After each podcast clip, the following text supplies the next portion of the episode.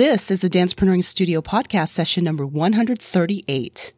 Back to the best of Dancepreneuring, part four. Five, six, seven, eight. Hello and welcome to session number 138 of the Dancepreneuring Studio podcast. I'm Annett Bone, and the Dancepreneuring Studio is the place where dance inspires life and business.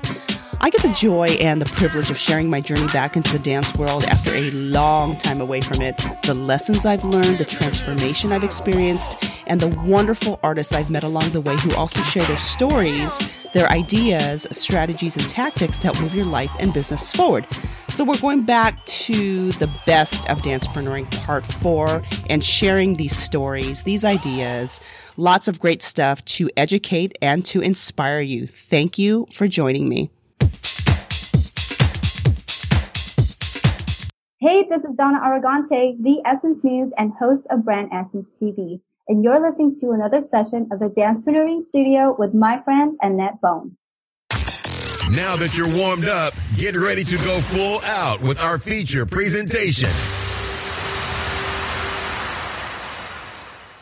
This past week, I've had some interesting, insightful, inspirational, and provocative conversations that made this session the icing on the cake as I've gone through these conversations, these interviews that I've done with these past guests. And so it's been a great week. I've had a lot of things to digest and to think about. And I hope that you listen to these and can learn from these. And I also hope that if you haven't listened to part one, part two, part three, that you'd go back and listen to those as well as the other interviews. I think you'll get a lot out of them.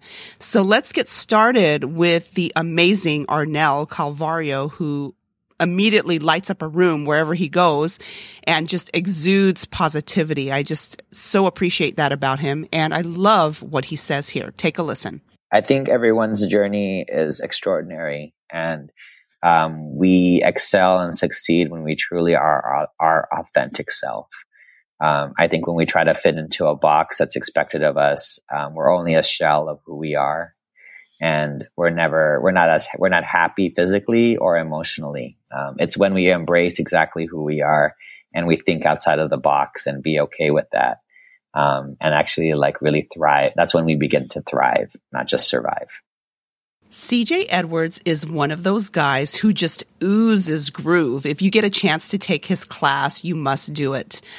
Listen to what he shares about the things that he's learned during his dance career. The biggest thing I've learned is to be be true to who I am, be patient, um, appreciate and support all forms and types of dance, even if I don't understand it, because um, that just helps myself grow um, study the greats, study, be a dancer and not a style. I think that would probably be the biggest lesson as well. A lot of people get stuck in just one genre or one style of dance, but dance is so universal and music is so universal that there's so many things that I pull from that I learned. Like I love classical music and jazz music and um, house music, and I, I just I love music. Period. So um, just growing in that way, and different dancers that came before me. Um, yeah, I just would say the biggest things would be never stop learning, always appreciate and respect, and have patience, and keep your passion growing for it. Those would be the biggest things that I would I would say I learned. While I was having this conversation with Sarah Arnold, I thought I would love to be having tea with her in a beautiful English garden and talk dance and business all afternoon. And she shares how to have a successful teacher student relationship.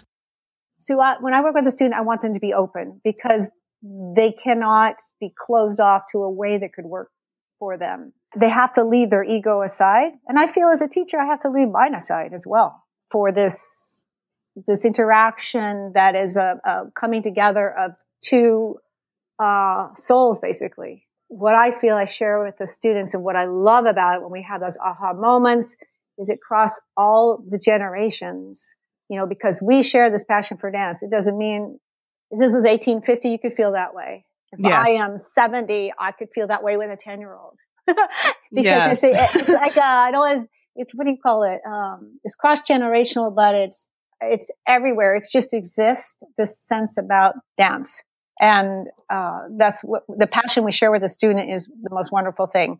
If they're closed off, it means to me they have a preconceived idea. You're not going to be sharing. So that's over. And then I expect them to be committed. I expect them to be consistent. I've kind of mentioned the lack of ego and a will, willingness to try things different than they might be used to in order to make progress, open to new ideas. And uh, something I've been developing for a few years is goal planning. And one of my most popular posts on my website, dexadentalartist.me, is one on how to improve without going to class. So it's got sort of, you know, a catchy title. Like, well, what does she mean by that? She's a ballet teacher. But what it is, is planning out your goals outside of class so that you can implement these in class and in your life so you can improve rather than just kind of going to class aimlessly and doing the same thing every day. Kay Nicole Hagans is a beautiful example of humility, confidence, and poise, and I love what she shares about her experience in the audition process. I think you can kind of get a lot from just looking at a person, you know, how they walk into the room, how do they, you know, how they interact with other people. And I think just your personality is a big, big, not selling point because it's not like you're trying to sell yourself based on how you act, but just how you interact with people. It's kind of gives you a sense of just how, how it will be to work with that person, you know, and I think that's more important than the dance skills because sometimes, you know, there can be a lot of people who are very diva or very entitled or, you know, and you don't like, I don't like that feeling. I don't think other people like that feeling. So it's just kind of important, I think, to remain humble and open and, and personable and friendly, you know, to even the people that you're competing against. You know, for so many years, starting out in this business, when you would walk into auditions, you know, it's kind of scary at first because you don't really know people. You don't know you know you're kind of focused on the job or the task at hand and but once you kind of you keep going to auditions over and over again and you start to remember certain people you know remember the people around you that are auditioning with you and it's kind of like you start to build a camaraderie with these people and then it it kind of changes the whole the whole vibe of an audition you know it's about being here together versus you know solo and by yourself and feeling alone you know it opens it up to the community in in the industry as well. And I think that's really important to stay in touch with people and yeah, let them know that hey, we're all in this together, you know. And uh, I think you know also with auditioning, it's the mindset of just going in without expectation is a huge thing. I think it took me a long time to kind of grasp that. Just I think you know we're all in there. We're dreaming. We want the big jobs. You know, we want to be on stage with this person or that person or doing this or. But it's kind of like you know, when you go in there, there's fun in that too, you know, and just showing up and just being there and just learning and being present and uh, not letting the outcome kind of dictate what happens later that day. Elm Pizarro is constantly creating and trying new things, and he's not afraid to fail. He talks here about what helped propel his creative pursuits, as well as what he passes along when he's mentoring his students. I think I owe a lot of my mentality towards work um, and even play to my mom, who kind of to this day, who I think I've ne- who's never really told me no.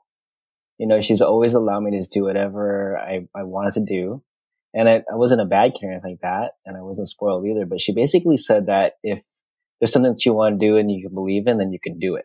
And I think that's probably why I'm not afraid to just try anything unless it doesn't kill me, you know, but like if I have an idea or a thought to just kind of just go for it and just go for what I believe in and all that. And I think that in my, my mentoring, I kind of like take that along with me and I kind of like share that with others, kind of help them to believe that they can do whatever is they, they have in their mind as well. You know, so I think it kind of starts with that in general, just kind of believing yourself and, and just knowing that there isn't really anything that stops you but you. I'd say that'd be my maybe a first component.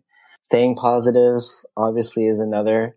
And I also even look at negative things that happen as as something that's supposed to challenge me. And I look at those things as kind of opportunities to find a solution. And I've always just kind of kept that with me as well. And so I just need like, you know, things do happen for a reason. That's something I really believe in. And so whenever I would be up against something, I just always knew that there was a, point and purpose for that as well. Marisa Hamamoto didn't give herself credit for the successful businesses that she had already started before her professional wheelchair dance company until she was asked, what three things would you advise a new entrepreneur to do? And here's what she said. Pursue your passion and purpose. You definitely like, you know, whether it's dance or something else, you know, for a business to work, you have to be passionate about it. You have to be able to live and breathe it and be okay with, you know, um, working 25 8 at it to get going and being okay with the fact that maybe perhaps in the very beginning, you might not get a financial return. So that's number one. Pursue your passion and purpose. Number two is finding the missing link. For me, you know, wheelchair dancing was underdeveloped and I saw clearly what I could do with it. I knew that I had the background and the resources and the knowledge to contribute to the wheelchair dance world, if I should say, or to the dance world altogether. So I found that part that was missing from the community, from the industry. And that's why I think finding that missing link is what it's gonna, what's gonna make your business stand out and what's gonna also, I guess, serve a need in the community. Yeah, if there's a need, there's gonna be a business, basically. Yes. And number three is literally just do it. I think one of, I think one of the things that I have learned is it's very easy to get caught up in the world of studying and training. There's so many business seminars and all kinds of stuff out there. And I think they're all great, but like you can be studying forever, but unless you take some action, nothing's going to happen.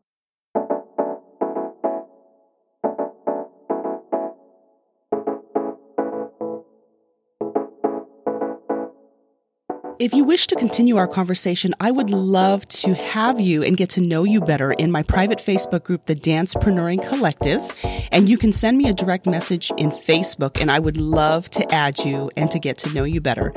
If you found this podcast helpful or any of the other sessions helpful, I would really appreciate a rating, a review, and for you to subscribe on either Apple Podcasts, Stitcher Radio, or Google Play. And that way I can continue improving it as well as get your name out on a future session of the Dancepreneuring Studio. Until next time, I pray that you have an exceptional week and more blessings than you can imagine. I look forward to spending time with you again. Thank you for listening. This has been a session of the Dancepreneuring Studio. Find the archives of this show at annettbone.com slash podcast or on iTunes. Contact Annett at annettbone.com. This podcast copyright by annettbone.com and dancepreneuring.com. All rights reserved. The Dancepreneuring Studio is the place where dance inspires life and business.